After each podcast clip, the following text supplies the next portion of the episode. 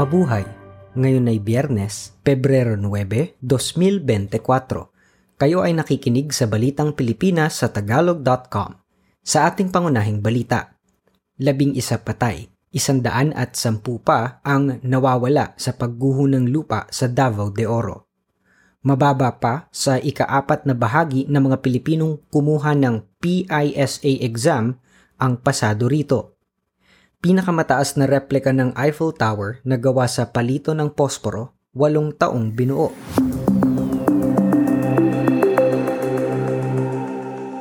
Labing isa katao na ang nasawi samantalang isandaan at sampu pa ang nawawala makaraang gumuho ang lupa sa isang mabundok na barangay na may minahan ng ginto sa Masara, Mako, Davao de Oro dalawang araw makalipas na gumuho ang lupa dahil sa patuloy na pag-ulan sa katimugang Mindanao, 31 pa lamang ang nakukuhang buhay mula sa putikan.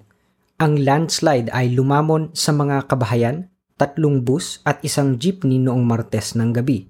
Samantala, inaprobahan na ni Pangulong Ferdinand Marcos Jr. ang pagpapalabas ng 265 milyong piso para sa mga naapektuhan ng baha at naguhuan ng lupa sa Davao tinatayang isang milyon at dalawandaang libong pamilya ang apektado ng pagbabaha at pagguho ng lupa sa Mindanao.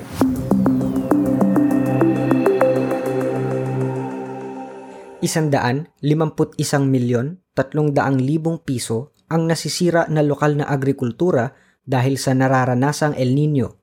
Sa pagtataya, tatlong libo siyam naraan at dalawamput tatlong mga magsasaka sa Kanlurang Visayas at sa Zamboanga Peninsula ang naaapektuhan. Ang karamihan sa mga nasira ay mga tanim na palay at mais na hindi pa naaani.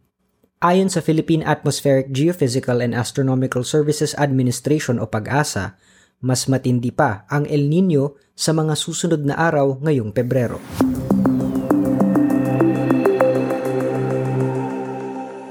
Ilang mga Pilipinong estudyante na sumagot sa Program for International Student Assessment o PISA ng Organization for Economic Cooperation and Development o OECD noong 2022 ang hindi marunong gumamit ng computer at nahihirapan sa pag-aaral dahil sa kakulangan ng gamit sa eskwelahan.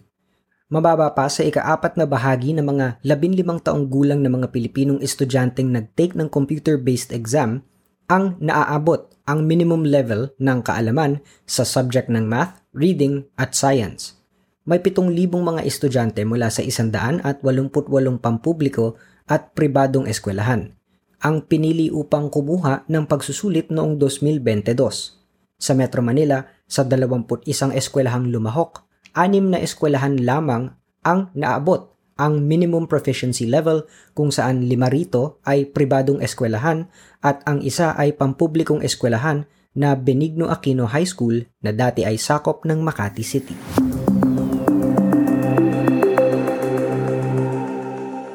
Bumaba ang bilang ng mga walang trabahong Pilipino sa bansa noong nakaraang Kapaskuhan.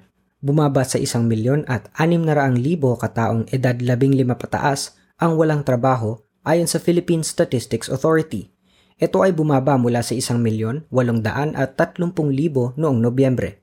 Nagkatrabaho ang mga tao sa wholesale at retail trade, paggawa ng mga sasakyan at motorsiklo, sa administrative at support services, at sa pangingisda.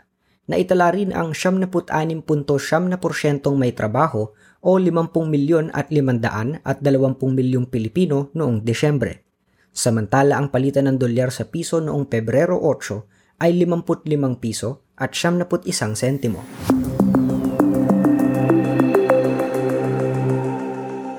Magsisimula na ang rehistrasyon ng mga botante para sa halalan sa 2025 sa Pebrero 12 ngayong taon.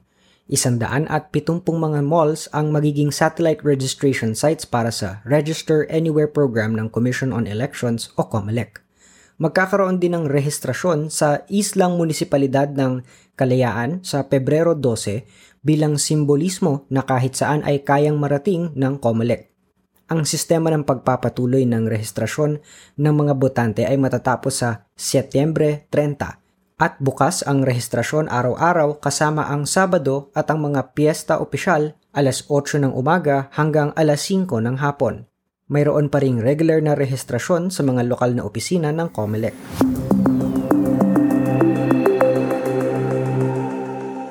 Isang Pilipina ang namatay samantalang nasugatan ng kanyang asawa makaraang bumangga sa kanilang kotse ang isang motorsiklo sa Las Vegas, Nevada noong Enero 29. Ang nasawi ay si Maria Estilore, 64 na taong gulang. Ang asawa naman nito ay isinugod sa University Medical Center kung saan ito ay isinailalim pa rin sa obserbasyon ng mga doktor.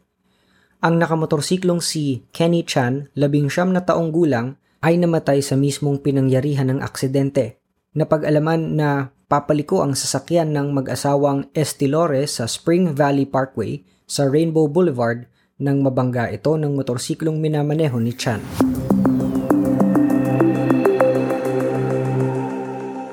Sa trending na balita online, sa halip na bridal bouquet ang inihagis pagkatapos ng kasal, mismong ang bride ang inihagis ng kanyang groom at mga lalaking abay. Ikinasal sina Neza Isabel Asuncion at Patrick Asuncion sa Taguig City noong Desyembre 18, 2021. Makaraan ng kasal inihagis ni Neza ang kanyang groom at ang mga lalaking abay habang nakadamit pang kasal. Nagpakita pa ito ng mga stunts habang inihagis kasabay ring inihagis ang kanyang maid of honor, ang bride, groom, maid of honor at buong wedding entourage ay mga miyembro ng University of the Philippines o UP PEP Squad na nagkampiyon sa cheerleading dance competition sa UAAP noong 2010 at 2011.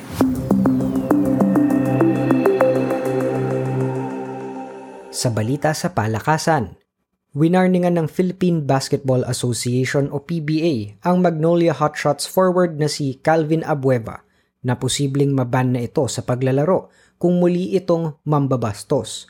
Pinagmulta na si Abueva ng isandaang libong piso makaraang may gawin itong aksyon na nang tutudyo sa kapansanan ng coach ng San Miguel na si George Galent.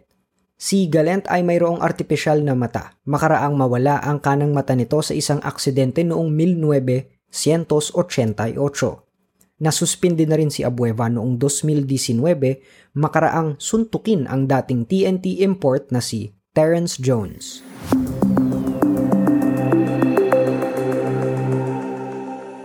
Sa balitang showbiz, viral online ang mga ibinibentang pre-loved items ng aktres na si Carla Abellana dahil sa kritisismo ng mga netizens. Ayon sa kanila, masyadong mahal ang mga ito at mukhang sira na dahil sa sobrang paggamit. Sinabi ni Carla na hindi naman niya ibebenta ang kanyang mga nagamit ng designer items kung hindi na maayos ang kondisyon ng mga iyon. Kabilang sa ibinibenta ni Carla sa kanyang Instagram account ang Hermes sandals, Gucci sneakers at Michael Kors na bag.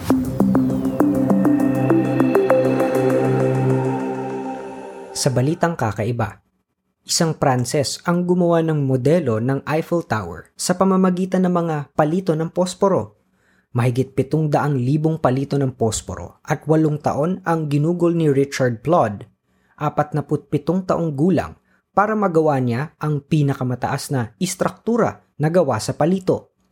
Ang kanyang nabuong Eiffel Tower replica ay umabot ng 23.6 na talampakan.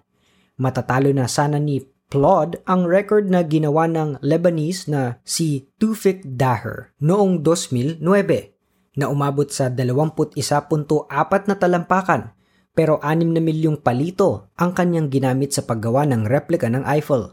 Subalit, hindi ito tinanggap ng Guinness World Record dahil tinanggal ni Plodd ang mga ulo ng palito na sisindihan at ang mga sumunod niyang in-order sa kumpanyang gumawa ng palito ay mga katawan na lamang at wala ng ulo.